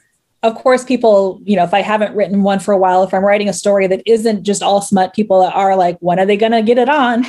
Sometimes that's it makes me laugh and it, I'm fine with it because I enjoy and play with whoever started it, but they're like, you're the smut queen. And it makes me laugh that they call me that. But it does kind of make me feel like, oh, yeah, like this happens to be my specialty within the fandom. That doesn't mean that other people aren't good at it. Many, many people are good at it. It just happens to be a niche where I tend to flourish in just as you know people flourish in angst and fluff and whatnot so i do sometimes feel like obligated to deliver that because i'm like oh I need to step up and deliver my piece of the whole pie that all of the creators are contributing to the to the fandom. And like that's my slice of pie is coming up with these like absurdly explicit or sometimes very romantic you know stories. And I want to try to you know to, to keep filling that niche. You know and an example of like a story I wrote the fic 36 questions. And that was I think it was 3 chapters of dialogue. It was just three chapters of dialogue that was increase, increasingly emotional and whatnot between two friends and you know stirred up feelings and everything. And the fic was completely done. It was done it was completed and everything. And so many people like messaged me sent me messages comments what have you wanting smut out of that particular fic. That I literally went back and it's an I think it's an epilogue like wrote it as an epilogue of like what happened after their final conversation. Like added an entire smut scene to a story that I had considered done because so many people had wanted it. And I don't fault anyone for that because it's it's it kind of feels like resolution in a way to, you know, the consummation of of any type of love confession or whatnot, especially within the fandom world, tends to be a sexual one. So I don't fault anyone for wanting a smut scene in a story that I'm writing or prompting me for one, but I do feel some self-imposed pressure to deliver. Um, sometimes and sometimes it's super easy for me to come up with one. Sometimes it's not at all. But i'll tell you nothing takes me longer to write than a smut scene. I really like it is like they I mean like I, I will spend like five hours writing like a hundred words because it's so it's like watching a movie in your head because when it's physical, you have to figure out what everyone's doing. What is your left hand and what is your right hand and where's your foot and what, like all of the things, all of the things that are going into, you know, a love scene. It's a lot to like uh, track in your mind and like, okay, I want them to do this. Now, how do I explain all of that in a way that is not jarring or off putting or whatnot? Because what I feel that I'm able to do effectively based on my own opinion is writing very erotic scenes that are not tacky. And I think it can be very easy to toe that line of like, well, now I'm just reading porn. Like, know, there's nothing wrong with that. And, you know, I've written, you know, porn without plot before, absolutely nothing wrong with that. But I think that there's a lot more enjoyment when there's emotion involved in it and to be able to convey emotion and the connection through a love scene through the written word is really difficult to do and takes me a long ass time to do it but i think that i'm able to do it effectively if i may toot my own horn. I, I never really thought about it but it must be quite difficult because you've got to describe what's happening. And like you said where all the you know what everybody's doing at a specific moment in time yeah. and get it on a page that is something that somebody can visualize or that they can imagine happening if they're reading it. Because potentially that's not going to be dialogue a lot of it. You know it is about trying to get that description down or whatever it is so that it does convey what you've got in your head Exactly. And, you know, to draw from one's, you know, real life experience or whatnot, like you realize how how much not talking is happening in moments like that. Or if it is, it's very brief and whatnot. So you do have to focus on the actions and the feelings of the moment way more so than dialogue, which will carry the rest of the story. But those scenes in particular are all about action and emotion um, and not about dialogue. So to, it, it is like a bit of a complex dance to be able to come up with the words and put them in the right order in a way that doesn't take someone out of the moment if I'm reading a smut scene, literally like a sentence has just weird syntax, I'm out of it like that. Like I'm out of the moment, I'm out of the the world. But that's not to say that everyone has that experience. But I've just been reading fic for so long that I think that I've become just extraordinarily probably way probably too discerning as far as what I find enjoyment in. But that's why I put so much care or try to put so much care into those scenes when I'm writing them because I don't want someone else to to have that experience because it's very frustrating. I'm like, this is so great. Oh my God, this is amazing. Oh, why did they do that? That's gross. Um, you know, like like that happens. And so like I try really hard to, like I said, like toe that line of like not being too over the top unless that's the actual intention to be um, just overt. Another question that we had from Instagram was from Cheryl, who said, "Do your M slash E rated fics tend to get more attention than your lower rating fics, and do you feel pressure if your non smutty fics don't get attention?" Yes, they absolutely yes, yes, yes, and yes. So if I, you know, write a smut fic or a smut chapter, it absolutely goes much, much further than one that doesn't have smut in it. I think that might be true for many authors, though I will say that, um, because I think that people like to read that type of content. Um, even if, even let's if be fair, let's be fair. I had to read. So I, I didn't quite appreciate this until I went back uh, New Year's and I was like, I just thought it'd be fun to to have a look and see what were the top fics, according to sort of some AO3 or fan fiction and that. And I did the top one shots. I think maybe one wasn't. And I was not prepared. I was like, I, I'm gonna read I have to read these out. What like and it was just literally like, oh, okay, these are all yeah. M slash E rated. Like clearly, you know, yeah there's an audience for it you know and even and the, like the the hits the hits reflect that even if the comments and kudos and reblogs don't and like i respect that from everyone i read a lot of stuff that i might not want people to know that i read and that's that's completely fine everyone has their privacy so so yeah those type of stories do go further in the fandom world for me in particular um, than stories I write that don't. Like again, Fade Into You is one of those examples where I love that story so much. And there is not a smut scene in it. There's hints at it, there's beginnings of it, there's endings of it, but there's not a full blown love scene in that. I always have wondered, I'm like, were people disappointed that that didn't exist in that story? And that is because of the the success of those chapters and other stories that I've written. And I'm like, oh, I wonder if I let people down um, by not putting an explicit love scene in the story. With that story in particular, just it didn't feel necessary it's one thing to tack on an epilogue, it's another thing to try to shoehorn something in. But those are thoughts that cross my mind. Like what I'm trying to write now is like doesn't have a, an explicit scene in it. So I'm like, oh, am I, am I going to come out of the gate finally writing a new story after so long and there's no smut in it? Are people going to be disappointed? Like, where's Alicia Mead's smut? Like, it's been so long. So I do have those thoughts and conversations with myself of like, do I want to compromise any ideas that I had or or whatnot in order to serve the interests of my readers because that is a, that's an important thing to do and i don't want to discount the importance of that I write for myself first and foremost, but if no one read my work, it would be really boring to be shouting into a void. So I certainly want to do my best to give readers what they want while still, you know, respecting my own creativity. So it's finding that balance of giving people what they want and giving them a product that I'm happy with. And if I can't figure out how to do it in a way that I'm proud of, then I won't do it.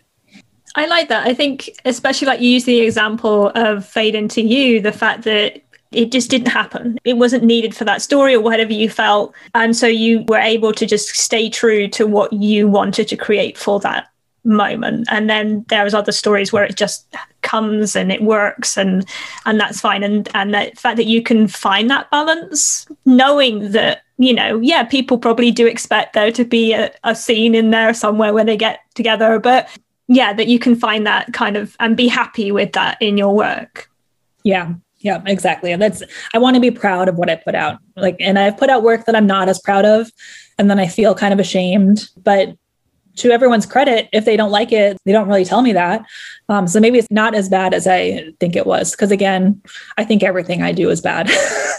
but but but the you know but the kudos and the hits and whatever tell me otherwise. So I have to, I have to believe the data. The scientist in me. Well, the, the data says the data says people like it, so it must be okay. But yeah, that's the problem though. Your your inner critic is usually the worst critic. Correct.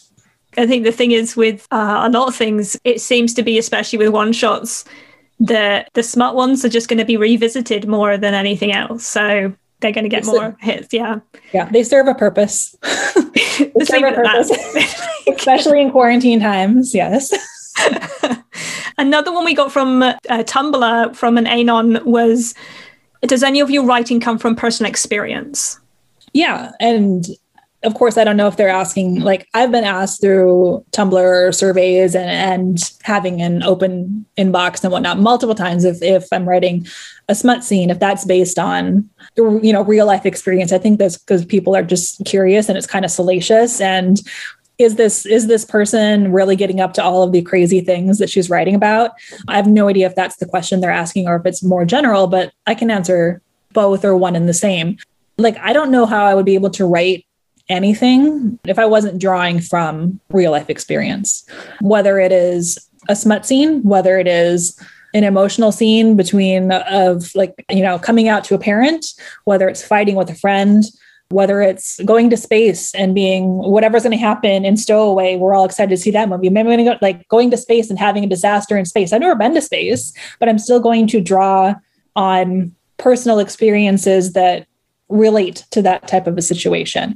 whether it's some other type of emergency or traumatic experience that that I'm going to draw from. And I don't know if that's true for everyone, but I certainly draw from real life experience to one degree or another with everything I've written. Because if I was trying to make something up that I've not experienced, I don't think I would do it very well. I think it would come across forced or fake.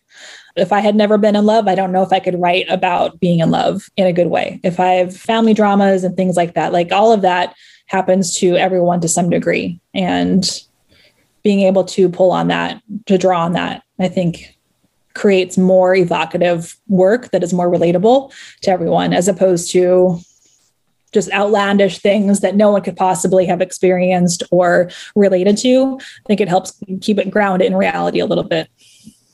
I like that. I think, especially as well, like you mentioned that you're drawing on emotions that you've had. Like you said, maybe you do write an AU that's out of this world or whatever it is, Bella's in space, whatever it might be. But you can draw on the emotions of maybe something that you have gone through and maybe helps you then understand what that character's feeling or how they might react or feel in this situation and and help you in writing that. Exactly. It's not specific situational, it's general emotional. And another question we had from Tumblr was from another Anon who said, Is there any chance we're ever going to get another multi chapter Chloe story from you? Probably that's what I'm attempting to write. And I think that I would end up breaking it up at least into two parts, probably because it's already 8,000 words and I'm only halfway through. But yeah, every with every intention to to write another multi-chapter. I, I highly doubt you're ever going to get another 90 chapter situation out of me because I mean, I don't who knows, maybe the world will change and I'll become a majorly successful writer and be not have a full-time job anymore and just be able to write all the time. And writing the Chloe will be my escape from having to write for um, my publisher. And then maybe I'll have all the time to write. But I will, yeah, I have every intention of writing more than just a one shot in the future. I just thought it would be fun to just look at maybe a few fics. Obviously, we talked a little bit about finding harmony already. When you started that, did you anticipate it becoming as big as it became? Because, I mean, when I first came into the fandom and treading the water, there are a number of fics that people will point out to you. It's like, you have to read this fic. And I mean, experimentation was one, finding harmony was another. And it was like, these are like bedrock fics in the fandom yeah and and i think favorite uh favorite record um it would be the third um mm. pole of of those like fics at least that were born um in the pitch perfect 2 post pitch perfect 2 era no I, I mean i certainly didn't expect it i mean i was just trying to you know flex my writing muscles if you will and write something for myself that was like like i've said like i write for myself first and and reader second i had no expectations of anyone reading that fic I did not think it would go anywhere. And I was writing that purely for me wanting to rewrite the movie because I was upset with how it played out. I'm like, I'm just going to do this my own way because I found that oh people this is a thing people are doing for for this franchise so I'm just going to go ahead and do it. So I was doing it for fun and for myself and I had no idea that it would eventually pick up the steam that it did. I could probably go back through on fanfic.net, which is where it was born, and identify the chapter where it took off. I don't know what chapter it would be. Like I had no clue that it would take off, and I had no clue that it would go on for 90 chapters for three and a half years, that I would take them from college all the way to having kids in college and their kids, you know, their son going away to college. That was a surprise, a complete unplanned surprise for me. I think that's really fascinating with it as well, because like you said earlier, the fact that it could have been a one shot originally and then you look at it now and you think what was it like creating a whole universe because like you said it, it, went from being this one chapter story to them having kids and the kids growing up and, and everything like that it was fun in a creative way that i hadn't experienced before and, and to the love with that type of creativity and you know, I remember choosing houses. Like a friend of mine was actually on Zillow. I, I have a, I literally still have a bookmark. It's like I can send you the Zillow listing for their house. Um, it's a real house. Yeah, it's a real house. it's a real house. Like I remember, like you know, she was on Zillow and she's like, "How about this? How about this? How about this?" And I was like, "That's the house that I want them to live in." Um, and learning, like I Google Maps all the time, and like I like it was fun to be to be doing the research part of it in order to create that world what is the structure of a record label? Like I was having to learn about like because Katy Perry was like Beca's artist in that story. So like what record label is Katy Perry on? Well, she's on this one, but it's a subsidiary of that label. So if she wanted to and work with this artist, would it be a problem if that like having to like learn about the music industry, you know, parts of it I already knew, part a lot of it I didn't. It was so much fun to like educate myself to tell the story that was just like blossoming in my mind, like or unraveling as I went of like, oh, well, Beca's going to get signed as to a record label, I have no idea if that's even a thing that happens with record producers. We're going to pretend that it does. I still don't know if that's the answer or not. But like, you know, to learn about all of that stuff and decide how that affects their lives like how would it affect their life if beca had an invitation to work for and that story was like the Weeknd? like the Weeknd wanted to collaborate with her but what if she's not allowed to because of her relationship with the record label and like whatever record label he was on and what that innately creates conflict within the plot of like oh now how does she navigate that? How do i navigate around it? How do i write her out of the situation? I think i was able to get her out of her contract or something like that with Capitol, Universal, whatever record label she was a part of in that story. Yeah, so it was a, it was fun to be able to teach myself about the things, find the inspiration about the things, and like create a world. Like I had a whole like yes, I have the house on Zillow, but I also used like a design program to like design their first apartment when they first moved to LA. Because for storytelling purposes, I had to make sure I understood this is what's upstairs this is what's downstairs here's how close it is and it doesn't make any sense for you to be in the bathroom talking to me if i'm in the kitchen because i can like like logistics like that that you have to figure out once you're committed to telling a particular story. And like can she drive across town um, to that place in that amount of time? And where is that restaurant? And all like all of that is so fun for me to figure out that that was probably my favorite part of that fic in particular is like how much time i spent on google figuring out how to tell the story i wanted to tell in a realistic way i don't want to be the recipient of someone saying that's not the way it works at all because again, I'm a perfectionist and I already think it's terrible. So don't tell me I messed up. I love that though, that you could literally kind of delve into this whole idea and the back work that went into it, and that you could get as much enjoyment out of just building it as as you did writing it.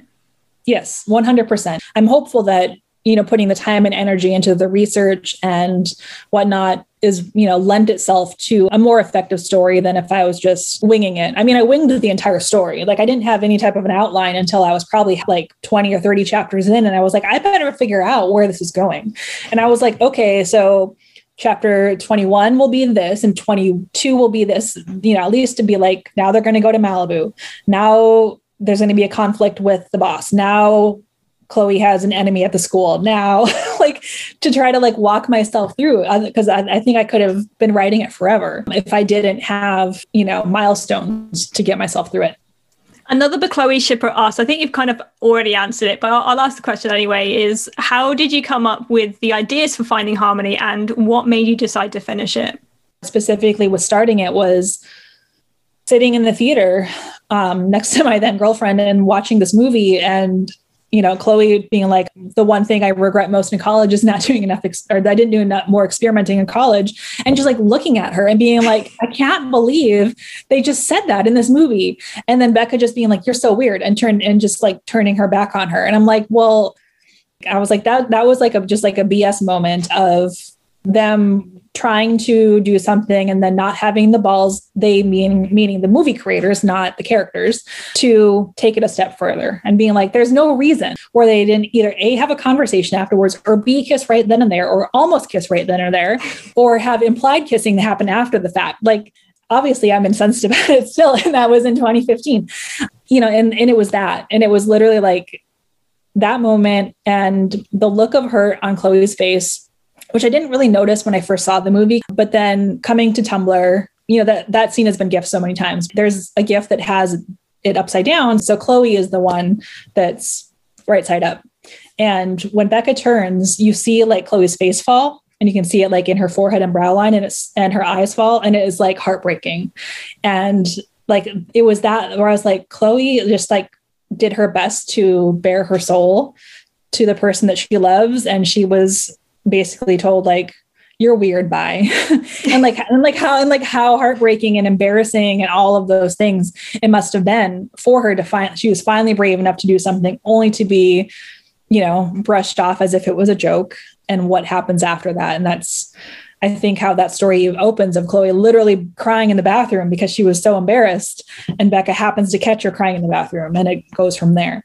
It was literally just needing to do like a fix it on on that moment that just took on a life of its own of wanting to tell their story um, over the course of what ended up being, you know, 10 plus years. And look what it became. This is like completely unplanned, you know, completely unplanned. And and you know, and I was really good about tagging on my blog. So like anyone could ever just like search finding harmony on my blog and go back, you know, pages and pages in. And you can see me being like, I don't know what's happening. And people asking me, when's it gonna end? And me being like, I don't know. you know, and that's and it's fun to go back and and see that kind of poorly controlled chaos that was happening with the creation of that story. So what was the point where you're just like, okay, I need this, I need to stop now. This this was enough. Oh 90 chapters. Kiri. 90 chapters in. Well, I think I realized that 90 chapters would be a nice, a nice round number to end on. I think I wanted to be writing other Chloe stories. And finding harmony was getting in the way of that. And I was like, again, I'm being forced to be creative about something that I'm not as passionate about anymore. I really want to do this other stuff. So that's when I was like, it's just time. Like it has lived its life. Okay, so jumping into 36 questions, where did you get the idea for the questions? Because they were so good. Yeah, well, I mean, thank you for that. But what I like best about that is that that's a real survey. That like that is a real survey test thing. That's like you can Google it. It's in the New York Times. It's done by psychologists. That's like guaranteed to fall in love if you do these thirty six questions. so like I didn't make up any of those questions. So thankfully that work was done for me. And that came to me as a recommendation from my best friend who is a pretty prolific writer in her own fandom. And she had written it for her fandom. And she was like, aaron I think that you would really enjoy, you know, writing this prompt, if you will. And I was like, uh, okay and she sent it to me and i was like no this is amazing because it, it progresses from such top level things to just like soul bearing honesty. So thankfully i didn't have to come up with the questions. I don't know that i would have ever been able to but coming up with the answers was really really difficult because it's it's one thing to have casual dialogue of the bella's chaos in the kitchen making breakfast. It's quite another to have a story that is almost entirely carried by dialogue and these the complexities and sincerities of their answers which have to be rooted in their characters um, in that instance of story as we knew them. There was no world building around their characters. The characters were you know as canon as they could be.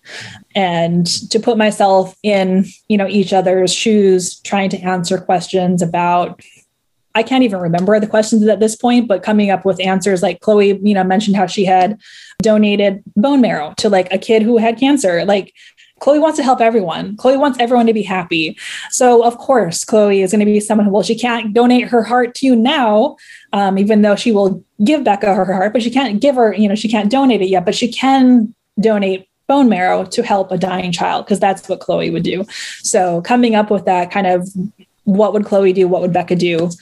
Was a really cool character exercise that um, probably laid a lot of groundwork for fics that came after that, even though that was kind of mid cycle in my life of stories because there was just so much character analysis that had to go into writing those writing those answers for them. Did you ever feel pressure delving in so heavily into their psyche and and trying to answer them as these characters? Yeah, totally. Because I had to make it all up. You know, there was some things again are, you know, rooted in the canon characters, but we don't know 99% of what happened in their life aside of the movie before the movie. And I didn't want people to be like, that would never have happened.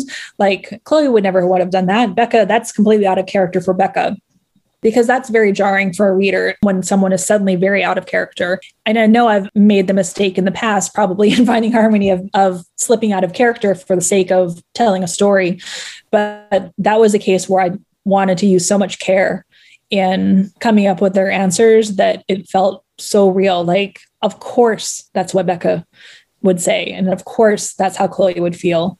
So it was some pressure, but it was an amazing exercise to do. And then, you know, threw on like tacked on a smut scene at the end just to, you know, give the people what they wanted.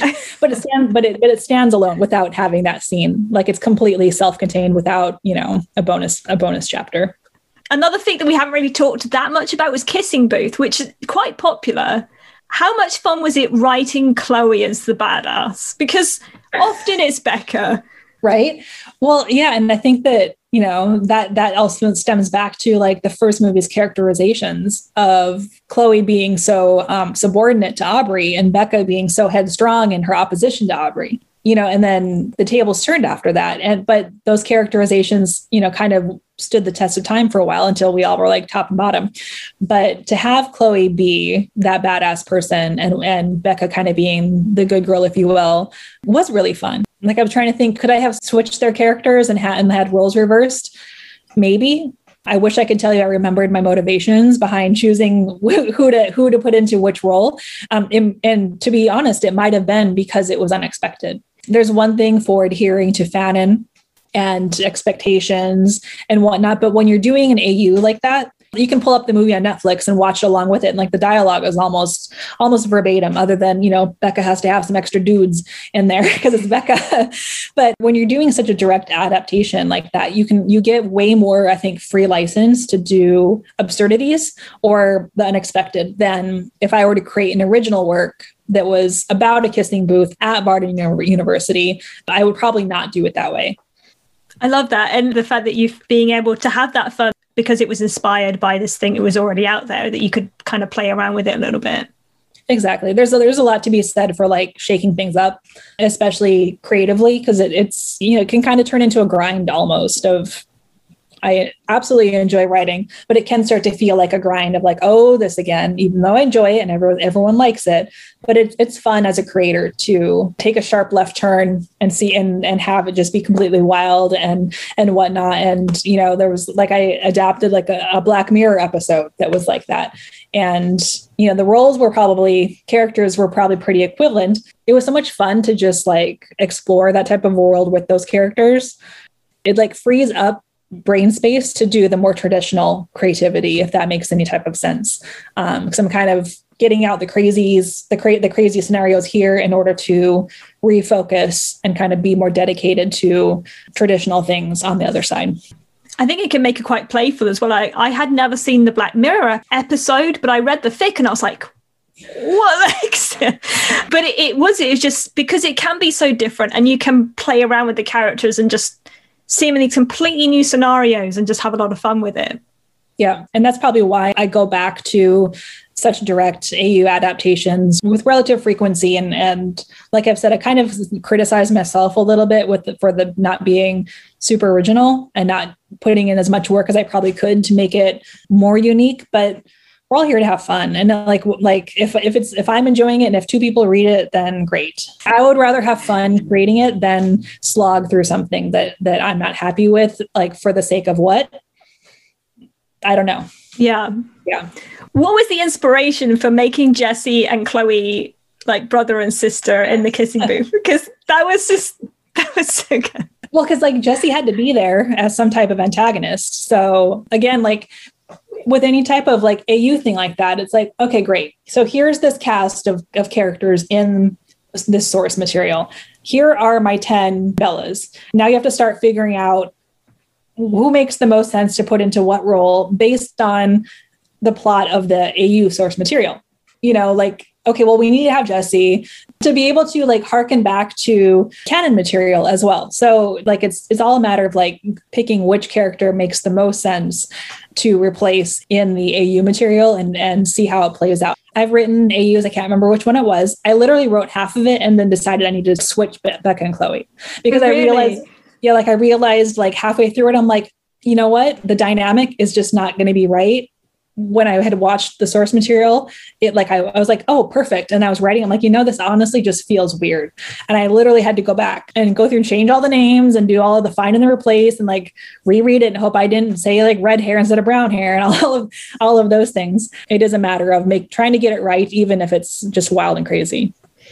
I love that. It's almost like you have a cast, and then it's just like, okay, which role should they all play in this in this story? Exactly. I just have a big casting board. I'm like, Aubrey will be this person, and like, and that, that's that's how it is. Like, I literally will have usually when I'm doing that here, like, I will have all of the names of the Pitch Perfect characters and all of the names of the people, and I will literally be like, okay, so you know, this person is this person, this person is this person, this person is this person. So I can work through it and make sure it makes sense. And that's how I'm dealing with it in my, you know, adaptation of Fade into You. It's like, oh, because I have to create brand new characters that like, oh, this person is Beca and this person was my Chloe and this person was Stacy to be able to like remember because I'm not like I I'm not good at writing an outline for like an entire story as as has been as has been covered as I'm very much fly by the seat of my pants.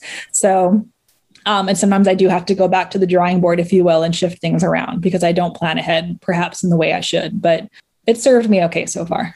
I know we've gone on for quite a while, uh, so we've just got last two questions. What is the story that you have written that you feel has been the most underrated?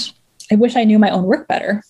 Underrated. Maybe you wish more, you know, it's just right. it's just got it just slipped under the radar. Maybe you wish more people would read it. It just I mean, it's not like it was a flop of a fic by any means. And I know I keep mentioning it, but it's just because it's so close to my heart, which is Fade into You. Just because I think that it's it's a story that I feel genuinely proud of. So I'm always going to think that it was underrated in some capacity, which is probably why like I feel so passionately about it, which is very rare for me. So passionately about how the story came out to turn it into something that I want more people like other than the fandom to read. I want to expand the story. I want to have it on an actual book on my shelf that people can read. I want, you know, I want my family to read it or my friends to read it. Like that's how I feel about that story. So even though people like obviously like enjoyed the fic and it was like I said it, it seemed to perform well within the fandom, but I think I will always think that that is somewhat underrated because of my own passion for it. That's really cool. And it's really cool to think that you see the journey not only in, in writing it in it coming out, but also potentially its future of, of how that fic could lead to to other things. Exactly. And I know you've mentioned that you've enjoyed reading fan fiction and kind of getting into fan fiction. Has there ever been a story that you had read that you wish you had written? I'm terrible with titles and I will never be the person to ask about, do you remember that one fic? I will cite two fics. Number one being Remember the Day by AO3 user iPhone, aka Teresa, aka whatever her name is on Tumblr right now. um, aka the Amnesia AU. and it's an angst fic. And, I, and like I said, I, I'm not an angst person, but I love that fic. I still saw hope despite all of the angst and all of the despair and all of the fear that was in that story. I mean, and I envy um, Teresa's ability to write angst in this effective way that she does, because I think that it's a hard thing to get um, to get right in the way that makes people really feel.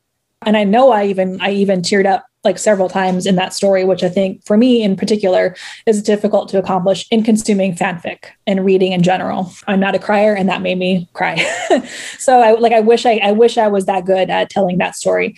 And then one of my other favorite fics is I can't remember the full title of it, but it's Mix the Bourgeoisie and the Rebel by like Musical Dreams, I think is their is their author name, which is a fame AU. Well, they're both famous, but Chloe is the pop star and Beca's her opening act DJ. And they created such a fun fame AU world. Like that is a fic that I will re- reread. And I have reread it and it's always on my recommendation list if someone wants you know, you mentioned like you're new in the fandom and people were like, here, we make sure you read at least this and this. Like that fic will be on that list for me if I'm asked that because they did such an amazing job at the Fame AU, especially being like a double Fame AU. It's one thing if like Beca's famous and Chloe's along for the ride, but they both had their own trajectories to navigate. And that yeah and it was just a fun fic to read. And i want to see the chloe in concert. I want to hear the song. It's like i'm on parade. Like what is the song? Like it's like it all sticks in my head so well. Like like i can hear the song in my head even though the song doesn't exist. Um it like it was just done that well. I'm like that's amazing. I like to write you know famous or famous aspects within within my stories but like i bow to them and their ability to to to pull it off in the way they did well, thank you so much for chatting to me. It's been really fantastic. Just for those who might not know, where can they see your work? Where can they kind of get hold of you if they want to find you on Tumblr or anything? I'm Elysian Mead everywhere in the fandom world. So AO3, fanfic.net, Tumblr. But I'm happy for y'all to follow me. You can always just like message me on Tumblr and I will happily give you give you my Twitter or Instagram handle. Um, even though I'm not so fan to me there because it's a little bit professional too. Yeah, I mean, like, follow, and subscribe. So in our fan fiction highlights this week, we have got Bechloe, we've got Bemily, and we've got Staubrey all in this one week. A whole variety of ships. Starting off with some Bechloe the story is called You Put Me On and Said I Was Your Favourite by Tay0720. It's available on AO3 and the summary says a look through the years of Beca and Chloe's near misses with each other with the through line of Cardigan by Taylor Swift. So this was a really interesting one shot because it takes the storyline of the Pitch Perfect trilogy, and it's pretty good at sticking with it like the whole way through. And it, then it kind of goes beyond that as well. It feels a little bit like a character study of Beca and Chloe, looking into moments of their lives together and maybe what one of them was feeling at a specific moment in time and I love the fact that it started off with Chloe right at the very beginning, like pitch perfect one, but really early on when she's only just kind of seen Beca and it moves all the way through. And it's also interesting the character that they choose to focus on at different points of the stories. They highlight these different moments when either Beca or Chloe are experiencing something and which perspective it's going in line with, you get to kind of really delve deep in these little moments from the Pitch Perfect trilogy and unpack how Beca and Chloe were feeling at different moments and just give you like a much deeper look into it.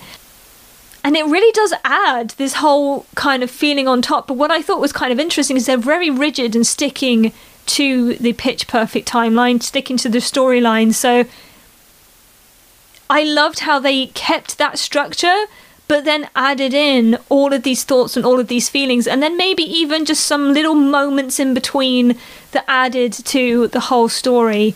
And so I kind of ended up reading it as I think you often do, just kind of hoping that things sometimes will go differently, or you kind of know the inevitable is going to happen and you can't stop reading. I mean, it's it's there, and then as soon as it kind of gets past the main storyline, it's kind of a bit of a free fall, and you have no idea what's going to happen, and it's really really exciting to see how the writer brought this all together and where they saw it playing out thought was really touching was including the song Cardigan by Taylor Swift. I mean, that song's emotional anyway, when you know some of the background and, and everything. It was a really interesting song to have with all of these moments when they feel so close to each other and yet not quite together. They feel like the most important person in that person's life or whatever, but then something just misses it out. Like they just they never quite get it right. So those lyrics just kind of like stand out to you as you're reading and it's embedded in amongst the story, just kind of adding to the whole feel of what happens and it really does build up. I always love reading songfics and how the writer envisioned a story from it and which lyrics stood out to them and how it all kind of played this story that they saw their favourite ship in and so with a song like Cardigan, you could really see the hurt and the anguish that came along in moments those moments when they felt like they were the most important person and everything and it just it all just came together and it was lovely. The next story i wanted to focus on is called you're my dot dot dot by the fourth dickinson. This is on AO3, and the summary says Emily finds she wants more than a mentor. Meanwhile, Beca is unreasonably fixated on the new legacy. Wait, no, she isn't. Who told you that? Shut up! This is a Bemily story that is focused in it around Pitch Perfect 2. So they sort of tell you that this is loosely based around Pitch Perfect 2 and as you delve into it, it's such a random story. And I say that like quite endearingly because it's got the underpinning of Pitch Perfect 2 keeping the structure together. And yet there are so many random things that happen, partly because both Emily and Beca are just useless gays. Like, they're so endearing, both of them and yet they just can't figure themselves out. They get themselves in situations and you're just like, oh, guys, come on, what are you doing?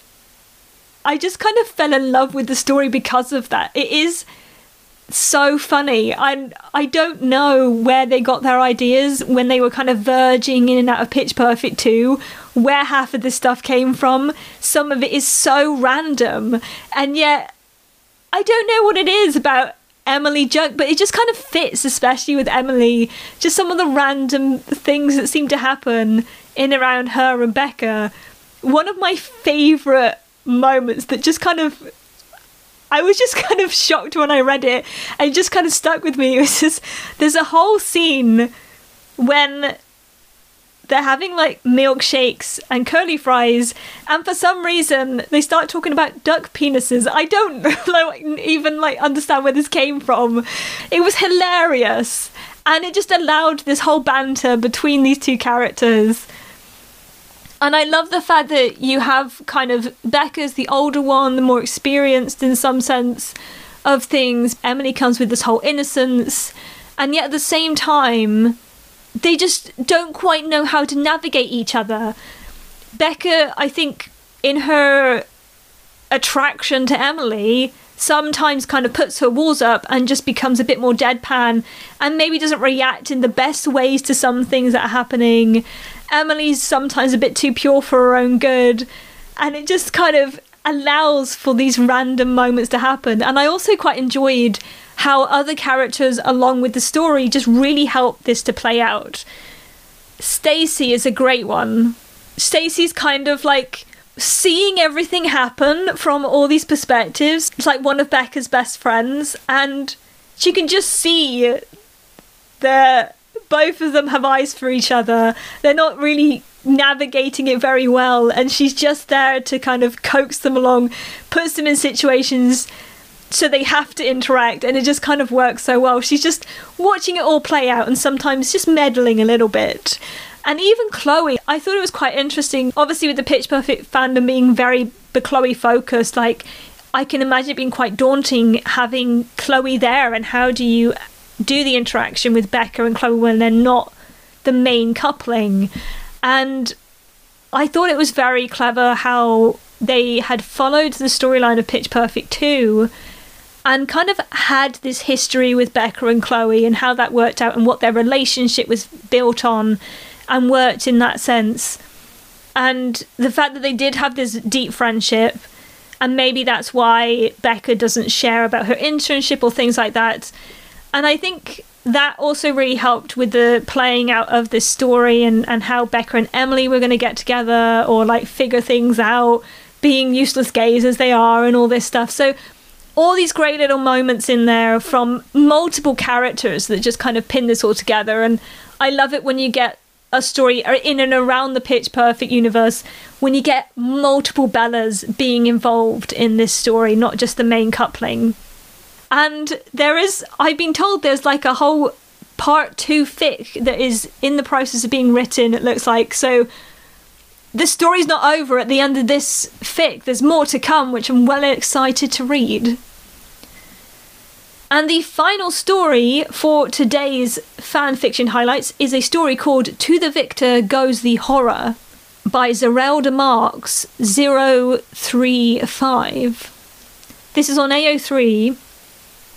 The summary says Stacy wins the 69th Hunger Games and meets Aubrey during her victory tour.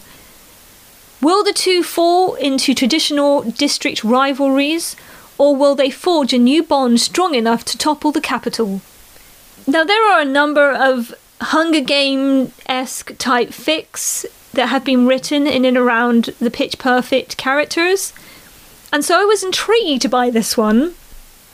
I think, especially because you're always fearful with something like the Hunger Games because people are gonna die. Let's be fair, it's the Hunger Games you don't want to read your favourite characters dying. I mean, it's horrific, especially if they're like pitted against each other or whatever. So, with nerves, you jump into a story like this, intrigued to know what's going to happen. And I loved the fact this one was completely different. Like, a number of times I've read Hunger Games AU fics, and, you know, it kind of follows tradition of what the Hunger Games is that they're going into the battle and everything. But this one started off completely differently because it's at the end of one of the games, it's not at the beginning. So you don't actually spend a lot of time in the actual games itself. This is kind of what happens in and around that. And it was really interesting because it focuses a lot on the lives of the victors and what happens after the games and maybe what their lives are like. How do they deal with their victories and, and live their lives. And it turns out this whole dark underpinning with being a victor, which I think you get from the books anyway, but it was really interesting how they had played this out for the story.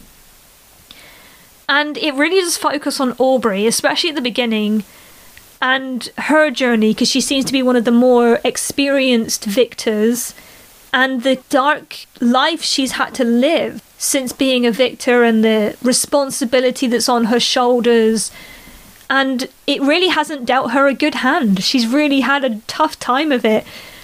And it's really interesting because a lot of the pitch perfect characters are thrown into this world. You get to see a lot of the other victors, like Chloe's a victor at one point, and and everything like that. So you get to see all of your beloved characters playing different roles that play out in this story. And of course, Stacy is the newest winner of the Hunger Games, the newest victor. joining in, and there's almost this alliance amongst the victors that they're all in the same boat, that they've all experienced the horrors of going through the Hunger Games, and also on the other side of that, and trying to live a life that is really difficult with all these expectations after they've competed. So there's like a really complicated kind of political undertone going on, and they're all having to be really careful. And so it's really interesting how navigating this very treacherous world that you would hope was easier after the Hunger Games actually seems almost more complicated, and how that plays its toll on Stacey and Aubrey. But after that, it really caught me off guard because there's a moment where the story just kind of picks up pace and then you start jumping through years. And it turns out that after a few chapters, this starts to play out the actual storyline of the Hunger Games. And how all these characters that the author has placed in positions will play this story out. And then it's so interesting how the victors have to deal with what's happening with the storyline of Hunger Games. Obviously, then going into when some of them get called back into the games itself, and then you're getting really worried because all of your favorite characters are suddenly thrown in to have to compete again, and the roles that each character is going to play in that. And I will warn you, some of them don't survive. It's interesting then with the storyline of the Hunger Games, what things happen to which characters and how that affects how they view each other and how they overcome these challenges. It was really gripping to read and how they kind of laid it all out, but also heartbreaking, like what happens to certain characters at different points, and you're just like horrified and like you're just hoping against hope that everybody's gonna make it and there's points when people don't or some survive and some don't and it's just it's very gripping. And it was lovely to read a hunger games story that was clearly very deeply thought out. Like i can't imagine ever writing anything like that because it must be so complicated to get it all right in your head and write it all down that somebody's going to understand that. And i can see why there's a lot of hunger games stories out there that aren't finished which is so gripping because you'll never know what happens. But this one is like completely done in all its chapters, and you get to like a lovely finite ending. But it is very gripping and worth a read. Those are our fan fiction highlights for this week. A big, big thank you to Alicia Mead for talking to me and getting into her fan fiction. It was so lovely to speak to her and to kind of get deeper into her mindset and how she writes what she writes.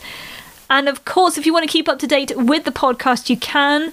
We are on Instagram, Twitter, Facebook, and Tumblr. And of course, you can leave us a rating and a review on places like Spotify as well. We've also got our Ko-Fi, so you can support the podcast if you want to at Pitch Slapped. Thank you so much for listening, and I'll see you next time, pitches.